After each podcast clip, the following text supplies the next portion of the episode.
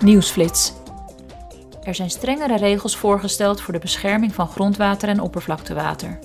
De leden van de Commissie Milieubeheer, Volksgezondheid en Voedselveiligheid hebben hun standpunt ingenomen om de normen voor waterkwaliteit te verbeteren en de menselijke gezondheid en ecosystemen doeltreffender te beschermen tegen verontreinigende stoffen.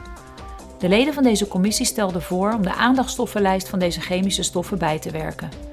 Bovendien pleiten zij voor 10 keer lagere drempelwaarden voor grondwater dan voor oppervlaktewater om het grondwater beter te beschermen.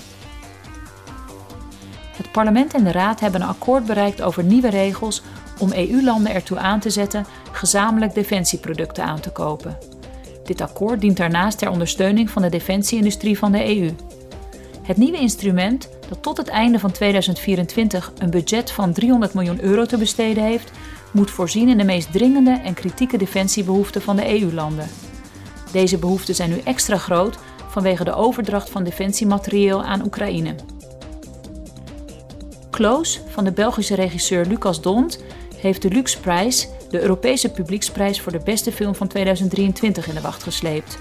De voorzitter van het Europees Parlement, Roberta Metsola, opende de ceremonie in de grote vergaderzaal van het parlement in Brussel met de volgende woorden. Let's celebrate European cinema. Laten we de Europese film en de boodschap van hoop die deze films uitdragen vieren. Deze films kunnen ons inspiratie geven om deel te hebben aan positieve veranderingen.